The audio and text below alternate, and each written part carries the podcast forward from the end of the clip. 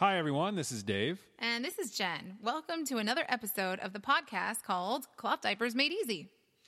We invented the Spray Pal Splatter Shield to make the hardest part of using cloth diapers easier for everyone. And now we've started this podcast to bring you tips, tricks, and fun interviews to help you on your cloth diapering journey. So sit back, relax, put your earbuds in, and enjoy this episode of Cloth Diapers Made Easy. And don't forget, you can join our Facebook group, The Cloth Diaper Experiment, to ask us specific questions you'd like to hear about on the next episode of Cloth Diapers Made Easy. And also, you can sign up for our emails using the handy link in our show notes for a free printable checklist of everything you'll need to get started with cloth diapers, plus an exclusive coupon code that you can use on our website to buy all the things you'll need at spray pal.com. And now, on to the show.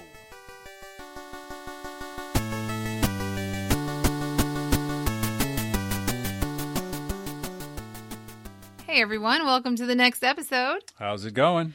Today, our topic of the day is Diapers in the hospital. Yes, using cloth diapers in the hospital. So basically, we thought it would be a good topic to cover because a lot of people are a little bit intimidated not only by the whole concept of cloth diapers in general, but then, well, what do I do when my baby is born? Should I bother bringing cloth to the hospital? Is it worth it?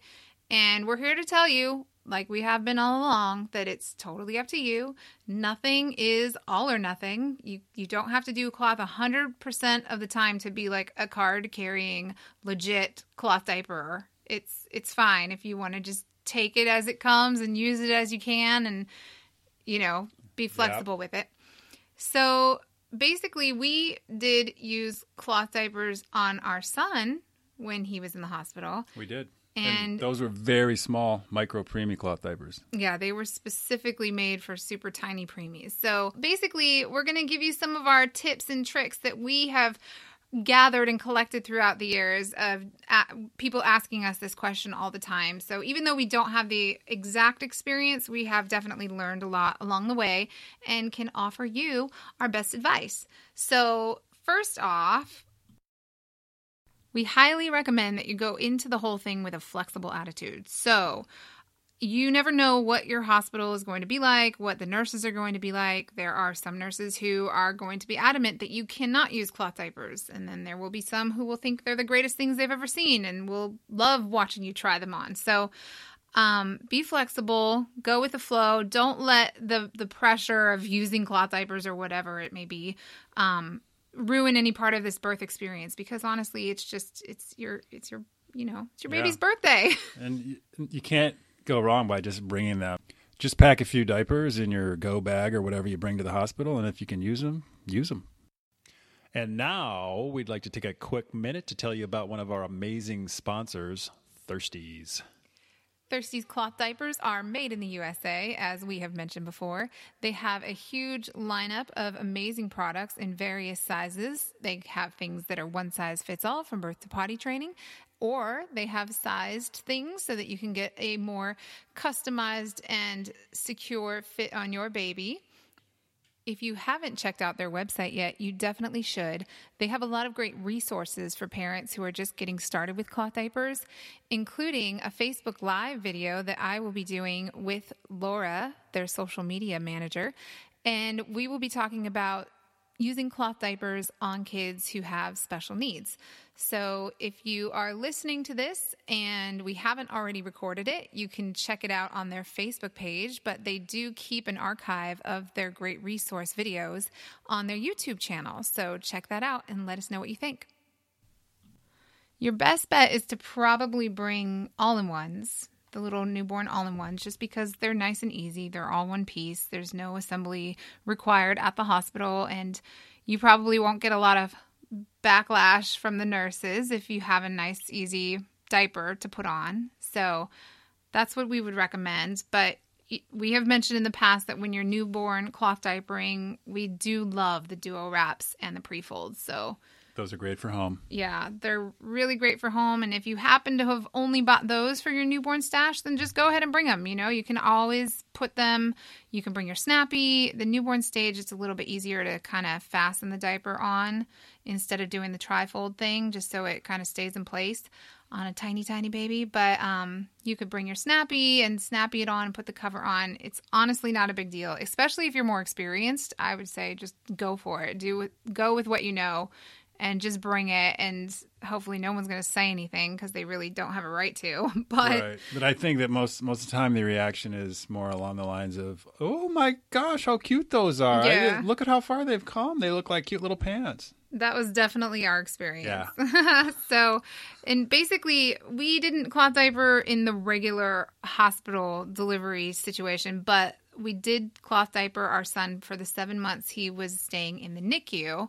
And that was probably harder than usual to convince the nurses. Yeah, I remember they had to weigh the diapers separately so that because it was all about weighing his output. Output. Mm-hmm. Word. yeah, yeah, that's what they used. Output. we got to measure his output. weight and all that. Yeah. So we had to leave one diaper clean to set on the scale to like set the scale to zero for the weight.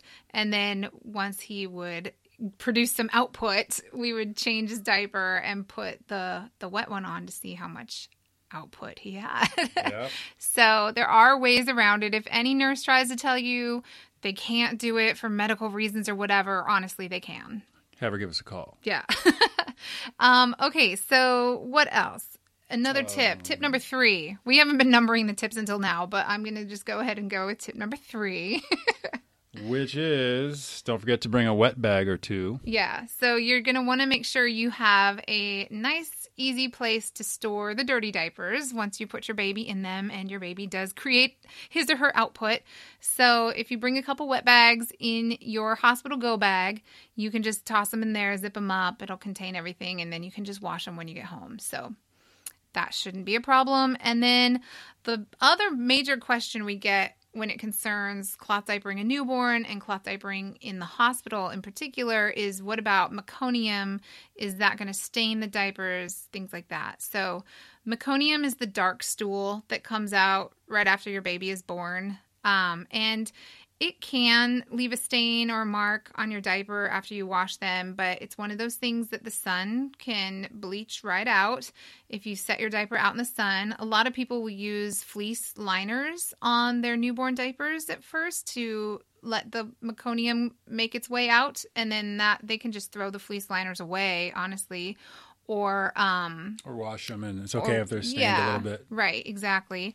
And then um but some people, because of the meconium, they just don't want it on their newborn diapers. That's why they end up using just the disposables that are provided in the hospital. So, again, it's completely up to you and what works best for you and your family. But don't be hesitant to use cloth diapers on your newborn in the hospital if that's what you really want to do, because there are definitely ways to do it and make it easy and, and hassle free. Yep.